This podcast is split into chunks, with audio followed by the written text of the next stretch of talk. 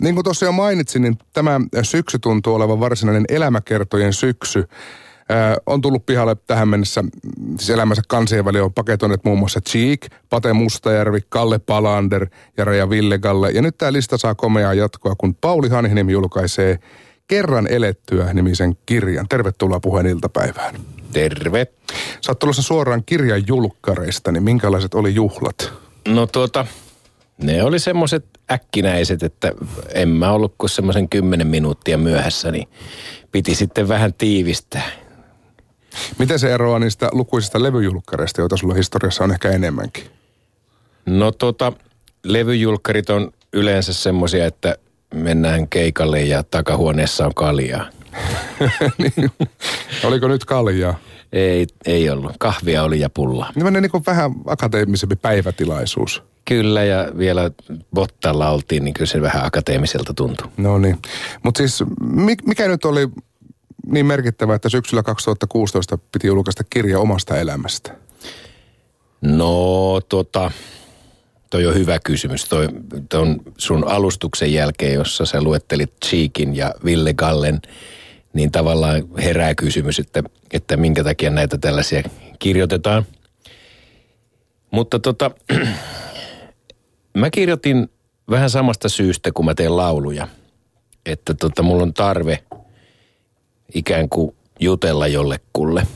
Ja tota, mulla on tässä tämän kirjan kerran elettyä, niin kuin tämä rakenne on semmoinen, että, tai tähän rakenteeseen liittyy semmoinen tieto, että mä vuonna 2005 julkaisin jo semmoisen kirjan kuin Soitto on sanoja, joka on tämmöinen katkelmallinen kokoelman semmoisia juttuja, mitä mä nyt on tuossa vuosien varrella touhunnut. Lähinnä mulla oli silloin syy, että kun mulla oli kolme mukulaa, kolme pien, pientä mukulaa, jotka, jos mä niille rupean kertomaan, että mä oon ollut soittamassa rauhanturvaajille jossain Bosniassa, niin ne ei välttämättä oikein ymmärrä sitä, että mistä tässä on kysymys, kun niille ei ole kauheasti tuota yleissivistystä tuommoisilla pienillä lapsilla. Niin mä kirjoitin nämä jutut niin kuin niin kuin, niin kuin talteen, että koska todennäköisesti käy niin, että kun ne varttuu, niin niillä on muuta mielessä, ei ne tule koskaan kysyneeksi, että missä sä isi olit silloin. Että mä tavallaan kirjoitin sen silloin sen teoksen soittoon sanoja niin kuin lapsilleni. Ja tota, nyt kun pari vuotta sitten toi kustantaja ehdotti mulle, että kirjoittaisinko mä tämmöisen elämänkerran tapaisen kirjan, niin mä sitten vastapalloon – vastapallon sanoin, että, että mä oon kirjoittanut semmoisen katkelma, katkelmakokoelman. Ja tota, että mä voisin sitä sillä tyylillä kirjoittaa ihan hyvin, että se oli mukavaa työtä ja, ja tota niin, niin, ne on semmoisia aikalaistarinoita, mitä, mä, mitä mulle nyt on sattunut ja näin päin pois. Niin antropologisessa mielessä saattaisi olla ihan hyvä, että joku tällaisia pistää ylös. Ja tota niin, niin näin sovittiin, että tehdään semmoinen. Ja, ja, ja tota, no sit kun tähän soittoon sanoja liittyy semmoinen juttu, että, että se oli Aamulehti Kustantamon teos. Ja tota, siinä samassa hyvin niihin aikoihin, kun se oli markkinoilla, niin, niin, niin Aamulehti päätti, että se kustantamo-toiminta lopetetaan jolloin se tavallaan katosi, niin kuin, että sitä ei ole olemassa sitä kirjaa muuta kuin heillä, joilla se on, mutta niin kuin sitä ei ole saatavissa enää mistään, niin että uusia painoksia ei tule. Ja sä olet median murroksen uhri. Mä olin median murroksessa, niin kuin mä, mä, siinähän mä oon ollut aina sekä uhri että hyötyjä. Tästä lisää kohta. Mutta tota niin, niin öö, no se katos markkinoilta, niin mä ajattelin, että no mä voin ottaa, mä voin ottaa niitä niitä, koska niissä oli mun mielestä tärkeitä juttuja. Esimerkiksi just joku Bosniassa pyöriminen, niin mun mielestä se on tärkeää vähän kertoa, että ihmiset saa, saa niin kuin senkin näkökulman tuohon tuohon, tuohon Balkanin historiaan. Ja, ja sitten totta kai ihan näitä mun omia, jotka taas on sellaisia human interest, ettei niillä nyt sen suurempaa historiallista painoarvoa, mutta niin kuin kiinnostavia juttuja. Mä, mä otin sitten niin kuin näitä kappaleita valikoin siitä vanhasta teoksesta ja sitten mä täydensin, syvensin, täydensin sekä niin kuin aika-akselilla lapsuuteen päin ja, ja, ja myöskin sitten, sitten tähän nykypäivään asti. Tästähän on, on jo toistakymmentä vuotta, kun mä ton kirjan, ensimmäisen kirjan julkaisin. Ja tällä lailla. Mutta se, kun sä kysyt multa, että mikä tässä nyt on niin merkittävää, että, että, että tällaisia ylipäätään pitää kirjoittaa, niin mun kannalta mulla on se aivan se sama syy kuin ennenkin, että mä haluan jutella ja mä haluan, että joku kuuntelee. Jos en mä pääse paikalle, niin mä lähetän kirjan. Niin, juuri näin, edustat, edustat kansien välistä. Niin. Jos ensimmäistä kirjaa kirjoittaessa kohderyhmänä tai yleisönä ajattelit lapsia sinne, Joo. mitä sitten kun rupesit laajentamaan tätä tarinaa, niin kelle no, kirjoitat? No samaan aikaan kun lapset on varttunut, niin tavallaan ne niin kuin, mun ei enää tarvitse sitä sillä lailla aivan samalla, samanlaista sordinoa niin kuin miettiä siinä kirjoittaessani, että, että ihan ketä tahansa. Että en mä sitä ole enää sitä kohderyhmää miettiä, että mä aika silleen vapaasti, vapaasti pulissu. Ky, kyllä tuo tuommoista aika semmoista tajunnan virtaa tietyllä tavalla toi mun tapa on kirjoittaa, että en mä mitään semmoista draaman kaarta on miettinyt, että, että olin, olin lupaava nuori ja sitten näytti hyvältä, mutta ja sitten kuitenkin lopuksi kiitos seisoo. En mä, en mä ruvennut mitään tuommoista rakentaa siihen. Niin, mutta elämähän on tehnyt niitä käänteitä ihan tolle miettimättäkin. On, että joo, elämä on tehnyt käänteitä ja sitten niin kuin, mutta niin kuin, ja, ja totta kai mä niistä käänteistä tuossa kirjan myötä kertoilen, mutta mä en ole rytmittänyt niitä tietoisesti jotenkin sillä lailla saadakseni jotakin jännitettä aikaa. Nyt keitä cliffhangereita, että on pakko Ei. aloittaa seuraava luku, jos on tähän asti lukenut. Saattaa olla, että ihan oikeasti saattaa olla, että mä oon niinku sellaisen cliffhangerin ainakin yhden tai jotakin saattanut vahingossa laittaa. Siis äh, kun laajensit nyt tähän kirjaan nimenomaan lapsuusmuistoja ja, ja no, kirja alkaa sieltä ihan lapsuudesta, mm. mutta etenee varsin nopeasti mm. sitten kolmannen naisen syntyvuosi ja muihin, niin mm. miten kirkkaana nuo lapsuusajan ajat sulla oli mielessä? Ne on yllättävän kirkkaana, kun, kun rupeaa miettimään. Ja, ja mä oon aika varma, että kuka tahansa, joka rupeaa muistelemaan lapsuutta ja sitten ottaa ja rupeaa kirjoittaa siitä, niin yhtäkkiä, yhtäkkiä joutuu sillä lailla niin kuin semmoiseen tilanteeseen, että ahaa, ei se muuten ollut aivan näin, vaan se oli näin. Ja sitten se rupeaa niin kuin jotenkin tulemaan sieltä. Ihmisen mieli, ainakin minun mieli, ja ihminenhän minäkin on, niin, niin se, on, se on kyllä aika kova varasto tuolla päässä on aivan järjetön määrä juttuja. Ja yhden oven kun avaa, niin sieltä avautuu sitten toinen sepä, ja tulee sepä. lisää muistoja no. mieleen. Mutta siinä mielessä näistä syksyn kirjailijoista oot, oot poikkeus. Sä oot itse kirjoittanut tämän, etkä käyttänyt esimerkiksi haamukirjaa. Syksyn kirjailijoista olet poikkeuksellinen siinä mielessä, että olet itse kirjoittanut. Mikä oh. tämä lause oikein on? Se on, se on, se on semmoinen, mikä päätyy Suomen Kuvalehden Jyviä ja Akanoita palstalle.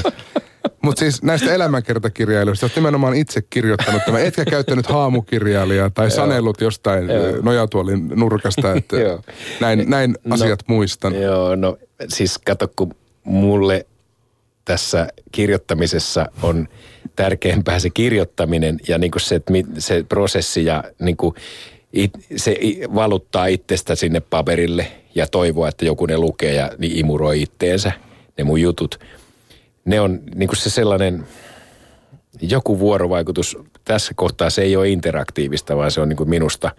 Keikallahan se on interaktiivista ja tuolla lailla, että mutta kyllä mä tiedän, kun mä tuolla palloilen, niin tämä tulee olemaan interaktiivista, koska tuolla on semmoisia juttuja, jotka monet tunnistaa sitten, että ahaa, tämä liittyy siihen, siihen. No, ihan varmasti tuu saamaan palautetta tästäkin saman tapaan kuin musiikista tulee ja keikoilla siitä esityksestä. Mutta tota, tämä on niinku tärkeää, eikä niinkään se, että minä nyt haluan, että minusta kirjoitetaan kirja. Ja eikä kukaan älyä kirjoittaa, minä kirjoitan sen itse. Tässä näistä... Kyllä se kirjoittaminen on tärkeämpää kuin tämä aihe. Niin, että prosessi Tavallaan. on tärkeämpää kuin, mm, kuin itse lopputulos. Mutta Pate Mustervin kirjassa esimerkiksi sanotaan, että asiat niin kuin Pauli, Pauli Mustervinen niin. itse muistaa. No varmasti.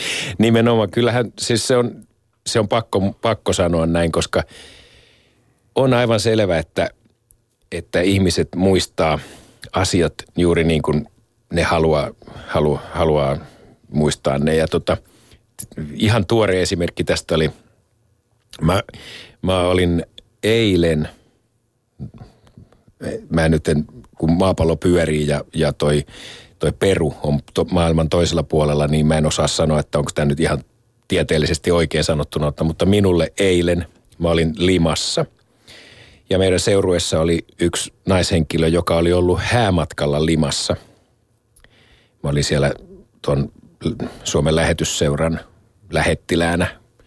Me käytiin Boliviassa katsomassa lapsityöläisiä ja, ja tota niin, lapsia, jotka eivät pääse kouluun ja näin päin pois. Tästäkin voisin puhua vaikka kuinka pitkään, mutta nyt tästä muistamisesta, niin niin nyt kun vielä muistat. Niin. Kun vielä muistan, niin, niin meidän seuruessa oli yksi naishenkilö, joka oli ollut häämatkalla Limassa. Ja sitten mentiin käytiin vähän samoja paikkoja, sitten se näytti, että taikka tiesi, että mihinkä kannattaa mennä. Meillä oli vain yksi päivä aikaa, kun lentokone lähti sitten takaisin Eurooppaan.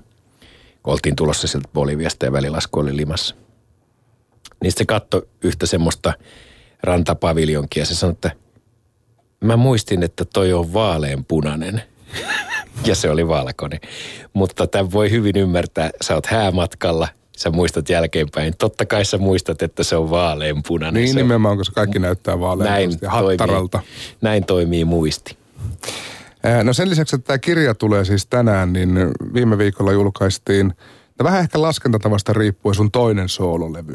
No se on laskentatavasta riippuen mun toinen soololevy ja, ja mä lasken niin, että tämä on just samalla lailla, samalla yhtä paljon soololevy kuin kolmannen naisen ensimmäinen levy, että mun rooli tässä porukassa on hyvin samanlainen ja kaikkien levyjen suhteen on rooli siinä tekoprosessissa hyvin samanlainen, että mm. yhdessä tehdään. Mutta yleisölle, kun sitä kuuntelee sitä levyä, niin se, no tässä on Pauli Haniniemen laulaa ja muut, muut soittaa, mutta onko sulle itselle jotenkin nimenomaan tärkeää, että se bändin rooli pitää pitää pitää esillä? No kyllä mä pitäisin sitä niin kuin myöskin tuossa markkinoinnissa esillä paljon enemmän, mutta, mutta tota niin, niin nyky, nykytyyli näyttää olevan se, että, että se kaikista, kaikista helpointa on myydä niin kuin solistin nimellä. Mutta mä hyväksyn sen ja sillä sipuli ja kyllä sen bändin jätkätkin ymmärtää, että se on aivan selvä näin. Mm. Mutta se johtuu siitä, että okei, kolmas nainen oli niin kuin alusta lähtien bändi ja sillä oli se nimi. Ja sitten jossakin vaiheessa siitä rupesi erottumaan siinä kohtaa, kun kolmas nainen hajosi ja tuli Pauli Hanhiniemen perunateatteri, niin se mun nimi tarvittiin siihen, että saatiin keikkoja. Ja tota, sitten sen jälkeen se kehitys kehittyy niin kuin tavallaan, se on samanlaista kuin kullahuuhdonta, että katsotaan, että mikä se tärkeä isomus tässä. Jahan se on toi Pauli. Että pannaan sen nimi siihen sitten isoimmalla. Ja eli, that's it. Eli puheen iltapäivässä on kultahippu Pauli Hanniniemen. isomus. isomus, isomus. Se, se mikä, mikä mennään myymään Rovaniemen markkinoille. Kyllä. Mutta siis no eihän se mitenkään poikkeuksellista, että bändin laulajasta tulee se keulakuva. Jos no sit, katsoo niin se... vanhoja kolmannen se haastattelu, niin kyllä sä olit aina niissä. Ehkä jonkun toisen kanssa, mutta... Joo, että... ja se on ihan selvä, koska mä kirjoitin lyriikat. Mm.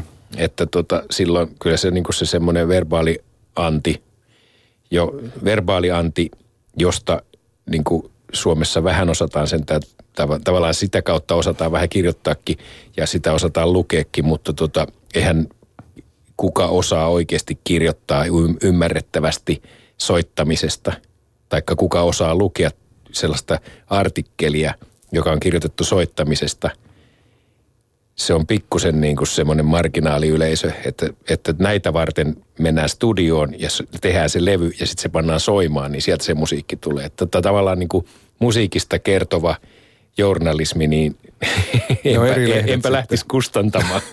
Ei ainakaan enää näinä päivinä. Joo. Niin turhakaan se on niin kuin rumpali mennä seuraan Joo. kertomaan, Joo. että miten valikoitu Et, tämä komppi tähän. Tavallaan musta tuntuu, että niin tämä suomalainen rock, rockjournalismi, niin enemmän se on semmoista, että kuka kertoo niin kuin nasevimman vitsin jostakin juopottelusta, niin si, kyllä se vähän sellaista. Niin kuin, se, on, se on erikoinen taiteen alue toi rockjournalismi ja mun mielestä sen, sen, sen yksi semmoinen kaunein kukkanen on Juho Juntunen. Et se on, se on niin kuin tavallaan edustaa vähän kaikkea siinä.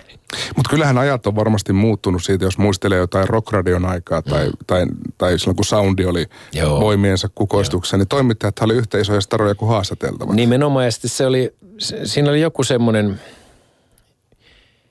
joku semmoinen jännä niin kuin, öö, sanoisinko ilmapiiri, että joka sitten aina niin kuin jossakin rockfestivaalien ta- taka, niin kuin, kun festarit alkoi olla niin kuin loppumaisillaan, niin siellä se kukoisti se semmoinen veljellinen, veljellinen ilmapiiri, joka tietyssä katsannossa on ihan naurettavaa touhua, mutta tietyssä katsannossa se on todella niin kuin, se oli todella kaunista aikaa. Ja niin kuin väittäisin, että niin kuin peace and love – on niin kuin ne kaksi sanaa, jotka niin kuin sitä on hyvät kuvaamaan. Niin, jos miettii, että toimittaja oli vaikkapa provinssirokissa työkeikalla, niin mm. ei ollut hirveä kiire saman tien kirjoittaa sitä ei. juttua nettiin, vaan se saattoi tulla kuukauden kuluttua. Nimenomaan se, tämä on tämä hektisyys ja onko, no ehkä nyt tämä hektisyys on väärä sana siihen, mutta tämä siis, tämä, niin kuin tämän, tämän ajan nopeus osittain niin kuin, ja tehokkuus ja tuommoinen, niin, ja sitten niin kuin kyllähän toi pysähtyneisyyden aika silloin, kun ei ollut niin paljon noita kaupallisia radioita, että Yle oli niin, kuin, niin voimakas, oli radiomafia ja rockradio tosiaan sitä ennen, niin se oli, siinä oli aikaa sulatella ja aikaa naatiskella ihan toiseen malliin. Niin ja nykyään se saattaa mennä parhaimmillaan tai pahimmillaan niin, että kun on radiohaastattelua, niin puhut jonkun toimittajan puhelimeen. Siis hän mm. pitäisi työntää sulle älypuhelimen naaman eteen, että puhu mm. siihen. Mm. Kyllä. Että ei tarvitse varata aina isoja studioita. Joo, ja sitten kun meet, meet kaupallisen radion haastateltavaksi, niin siinä on myöskin videokamera. Ja sitten niin kuin sen tuloksena on sitten, sitten, jos mä onnistun siinä radiohaastattelun aikana sanomaan vaikka, että joo, tämä tämä tota, Anselmi, nuori ihmissusi elokuva, mitä ollaan tässä nyt neljä vuotta tehty, niin siinä on kes, keskeisenä elementtinä masturbointi. Niin se on sitten siellä otsikkona ja sillä sipuli, vaikka se on sivulause. Ja Kyllä, ja ihmiset katsoo mielellään sen lyhkäisen videon sitten. Joo, joo. Harmi, että meillä ei ole täällä nyt videota, koska näytämme molemmat erittäin hyvältä näin. Niin kuin... No kyllä se olisi, mä oon vähän pettynyt kyllä. Niin. Mä voin, saanko mä kuvailla sua? Ole hyvä, anna mennä vaan. No siinä istuu tuommoinen No antaa olla. No niin, kyllä. On meistä myös otettu kuva, se näkyy tuolla Yle Puheen lähetysikkunassa. Ja mainitsit nyt tuon Anselmin nuori ihmissusi elokuvan, jossa sit oot näyttelijänä. Joo. Ja viime kesänkin tietenkin keikkojen ohella oot ollut kesäteatterissa ja sulla on leffarooleja jo aikaisemminkin. Niin miten Pauli Hanhiniemi päädyit ylipäätään näyttelijäksi? Kenen idea se oli? No mä oon päättynyt, päätynyt vuonna 1985 Seinäjoella, Seinäjoen kaupungin teatterin johtajana toimi, toimi toi varsin, varsin tota oma, oman, oma, mitä mä nyt sanoisin tämän, no erikoismies Erkki Aura. Ja tota niin, niin hän halusi tehdä semmoisen rock-operan. Ja se tekikin rock-operan, jonka nimeksi tuli Rami – ja se kertoi semmoisesta semmoisesta lahjakkaasta, mutta, mutta tota, vähän mm, keskittymishäiriöisestä jätkästä. Ja tota, se pestas mut siihen, se oli rockmusikaali ja totta kai mä, kun mä laulan ja tuolla lailla, niin se että Pauli sen hoitaa ja mä olin sinne ramina. Ja tota, se oli semmoinen spektaakkeli, jossa oli kaiken maailman kung fu ryhmät ja prätkäjätkät ja rockbändi ja tanssijoita ja kaikkea tällaista. Niin spektaakkeli. Ja tota, ö, oli siinä vuorosanojakin pari. niin, vuonna 85 mä menin sellaiseen mukaan ja sitten sen jälkeen mä olin jossain Teatteri Eurooppa nelosen pikkujoulusketsi hupailuissa ja, ja sitten ihan joissakin vakavasti otettavissa musikaaleissakin mukana, mutta ei mulle mitään puheroolia ole näyttämöltä annettu, mutta tota, olin mä nyt pastorina pitkässä elokuvassa. No kyllä se lasketaan. No se lasketaan, mutta se ei ole lavalla, se on, se on elokuvassa. Ja elokuvassa on helppo näytellä verrattuna niin kuin näytelmään, koska elokuvassahan se rytmin sitten lopulta, totta kai sä sen kohtauksen sisällä pidät sitä rytmiä määrittelet itse, mutta, mutta se leikkaa ja kuitenkin tekee sen elokuvan. Mm. Ja tota, niin, niin ohjaaja ylipäätään ja no totta kai koko porukka, mutta kuitenkin se rytmi, rytmi tulee sieltä enemmänkin, mutta lavalla sun pitää niin kuin tosiaan niin kuin elää sen koko, koko kokonaisuuden kanssa, sen rytmis kanssa ja olla niin kuin jotenkin tarkkana ja hereillä. No se, mikä varmasti luontevimmin sulta onnistuu, on musiikin tekeminen ja sen esittäminen. Ja pölyjä, pölyä hiuksia ja risuja levyltä ihmisille on tullut jo tutuksi. Soru teki lähtöään biisi, se julkaistiin elokuussa. Ja jälleen kerran viiltävän tarkka erobiisi on kyseessä. Mm. Ja jos muistelee vanhempaa tuotantoa, Ullakolla biisi, niin sehän siis saa kyyneleet silmiin semmoiselta, joka ei ole koskaan edes seurustellut eikä edes eronnut. Et se, on, se, on niinku, se on niin koskettava tuokiokuva siitä, kun eronnut mies ripustaa pyykkejä ullakolla ja ei ole pitsin hmm. nurkkaa sulostuttamassa. Niin hmm. miksi tästä eroaiheesta syntyy näin pirun hyviä tekstejä?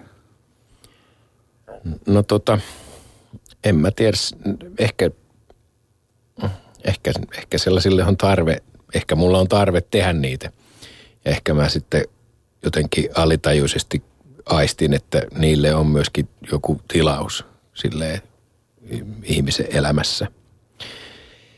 Joo, se on tosi vaikea sanoa, mutta mä, mä joskus aina vähän kadehdin niitä, niitä lauluntekijöitä, jotka osaa tehdä semmoisia hilpeitä ralleja. Mutta minkä sä teet? Se, jokainen tekee sellaisia, mitkä itselle luontevimmin tulee – mä, mä on, mä on, mä on vähän sille ihaillen kadehtinut joskus takavuosina esimerkiksi Mikko Saarelaa, kuinka, kuinka niin nokkelasti se on ivallinen ja näin päin pois. Juisea myöskin sen ivallisuuden takia. Mutta mä en ole semmonen. Ja jotain Junnu jota mä rakastan sen niin kuin elämänmyönteisyyden ja semmoisen niin myötäelämisen takia ja näin päin pois. Ja mä kirjoitan niin kuin mä kirjoitan ja se, joku saa sitten sanoa, että mikä mun, niin kuin, millä sanalla se sitten mua luonnehtisi niin kuin kirjoittajana. Mutta kyllä se varmaan on viisainta kirjoittaa sella, sella, sillä otteella, mikä itsestä tuntuu niin kuin luontevimmalta. Niin kuin tuntuu, että toiset kirjoittaa yhteislauluja ja toiset sitten niitä biisejä, joita kuunnellaan verhot kiinni niin. yksin kotona, niin, niin. kun ei jaksa siivota. Niin. niin, ja just niin kuin vaikka Cheekki, niin se kirjoittaa se, se henkselin paukuttelujuttu. Mm, se on hänen juttunsa. Se on hänen juttunsa. Ja niin kuin, meillä on niin kuin jokaisella oma. Dave Lindholmhan se on jossakin sanonut, että jokaisella on homma. Oma niin kuin hommansa. En mä muista, miten se sen sanoo, mutta se ajatus on tämä. Mutta hyvin se sen sanoo. Sano muuta. Kiertue starttaa jälleen tässä ihan, ihan hetken kuluttua ja, ja tota, nyt on uusi kokoonpano nimeltään Retkue. Joo. Millä mielellä lähdet tien päälle? Sillä on aika monta paikkakuntaa taas odottamassa. No kyllä mä niin kuin lähden vähän sille niin kuin uteliain mielin. Siinä on, Retkuessa on tutut jätkät niin kuin komppiryhmänä, että Paavola Juppo soittaa rumpuja ja Rauhalan Ville basso. Ja heidän kanssaan mä oon tehnyt paljon töitä aikaisemmin jo. Ja sitten kitarin, kitaran soitosta päävastuun ottaa toi Kettusen Riku. Riku on ollut tuossa just tuon hehkumo, hehkumolevyn rundilla soittamassa. Mutta nyt me mennään niin kuin sillä lailla, että, että sillä on niin kuin isompi rooli. Ja mä huomaan, että Riku ainakin on tosi janoinen. Ja silloin kun porukassa on joku, jolla on niin kuin sellainen kunnon jano, niin kyllä se heijastuu, se, se, se valuu muihinkin se sama ja tarttuu.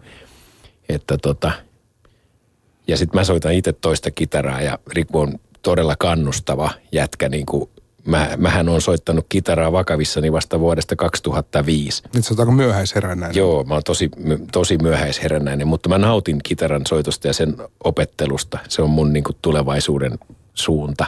Musta tulee kitaristi isona.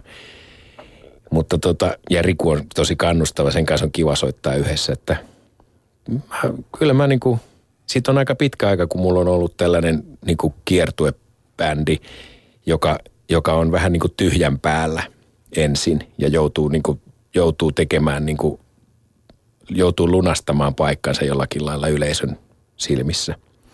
että oonhan mä kolmannen naisen kanssa tehnyt tässä joku vuosi sitten ihan kunnon kiertue. Me tehtiin joku 60 keikan kiertue. Mutta Mut se on pohjia oli. Joo, siinä on niin paljon pohjia ja se on niin iso sellainen, meitä on kymmenen siinä porukassa ja että se on niin jotenkin vähän liian itsestään selvää. Se on tosi mukavaa, mutta se on vähän liian itsestään selvää ollakseen sillä lailla niin kuin yhtään pelottavaa.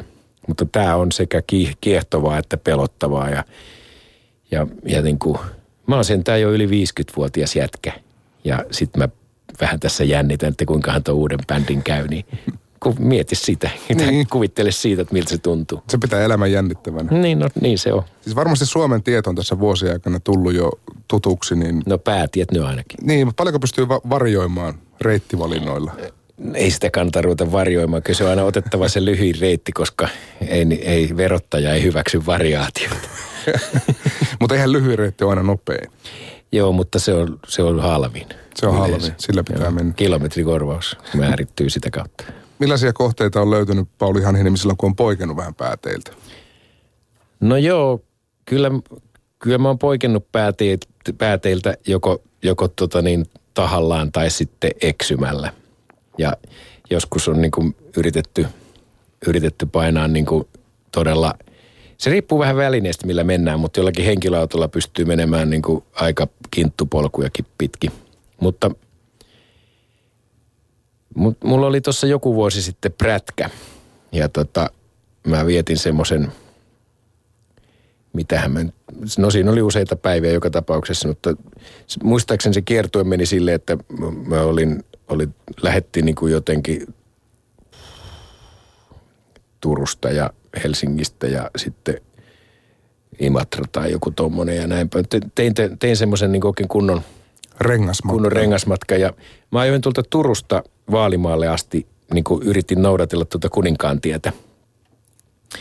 Vanhaa, vanhaa tota, kuriiri, kuriiritietä, millä, millä on me kulkenut viestit Pietarin ja Tukholman välillä. Ja tota, se oli mun mielestä, mä sain esimerkiksi Turku-Helsinki välille kulumaan viisi tuntia niin moottoripyörällä. Että on aika hiljaa ajettu tähän. Siinä ei ole mitään ylinopeudesta tietoakaan.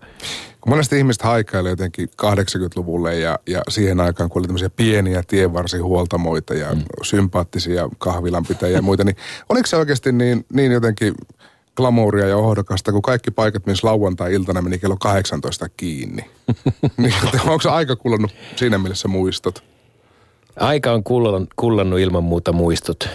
Niin ei, ei sitä varmaan, mä en usko, että kukaan haluaisi niin 80-lukua takaisin, mutta kaikki haluaisi sen, sen energian ja, ja nuoruuden ja sen toiveikkuuden ja sen, sen semmoisen, mitä silloin nyt oli, joka on nyt tämän hetken nuorison yksin oikeus. Että vanhat haluaa olla nuoria ja nuoret, nuoret on nuoria, mutta ei tajua olevansa. Niin ehkä tämän päivän nuoret haikailee sitten näiden ABCden perään joskus. Kyllä Silloin varmaan. oli hienoa, kun oli aina 24H, majakka loisti jostain jonkun näreen takaa. Niin ja, ja, ja tota, ei jäänyt yksikään kertaakaan ei jäänyt sanattomaksi, kun sai aina googlata kaikkea. Se oli ennen tätä, se oli ennen tätä ydintuhoa ja ennen tätä, se oli ennen tätä vedenpaisumusta ja se oli ennen tätä, tätä eroosiota ja mitä kaikkea tässä on kulkutauteja ja, ja, ja, ja sairaalabakteerin karkaamista yleisön sekaan. Se oli ennen tätä lopullista tuhoa, silloin oli vielä siistiä. Se oli sitä aikaa, kun ei tarvinnut ikinä soittaa kapakasta kellekään, joka tiesi, kun oli joku riita-aika tai joku, joku vän, vänkääminen menossa. Kyllä hei, kyllä nykyään vielä, niin kuin mä saan tekstiviestejä silloin tällöin, niin kuin jostain ihan banaaleista aiheista multa kysytään. Mutta siis liittyy tietysti mun tekemisiin. Juuri näin, semmoinen Mut, tieto, mitä ei netistä välttämättä löydy. No kyllä ne löytäisi jotakin sanotuksia katsoa, niin kyllä ne nyt löytyisi sieltä. Mutta toisaalta netissä, joo se täytyy sanoa, että netissä ne sanotukset on usein tosi väärin, että niissä on hirveästi virheitä, että ei kannata niihin luottaa. Tähän kirjaan niitä kuitenkin on laitettu. Kerran elettyä on siis kirja. Onko se virheitä vai? Sitä en tiedä. Niin tarkasti en käynyt, en käynyt kammalla läpi näitä, näitä tekstejä. Mutta siinä kun lukee tätä kirjaa, niin kun pääsin tähän niin matkustamisen teemaan, niin, niin ainakin semmoisen käsityksen sain, että sulla ei koskaan ollut uutta autoa. Siis ihan niin kuin pakasta vedettyä. Ei olekaan. Miksi sä oot aina päätynyt käytettyä? Öö, mä en muista nyt kuka, kuka hitto se oli, joku poliitikko. Joku poliitikko sanoi, että, että, että se, se autohan on käytetty heti, kun se ajat liikkeestä ulos.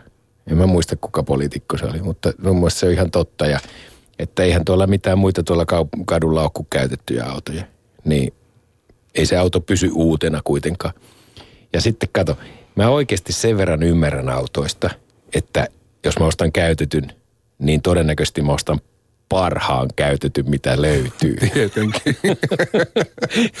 Joka on itse asiassa vähän parempi kuin uusi. Totta kai, joo joo, siis hyvin pidetty käytettyhän on niin. nimenomaan, se on Sen verran on kato nenää, kato meikäläisen. Onnistuuko remppahommat, jos tarvii tehdä?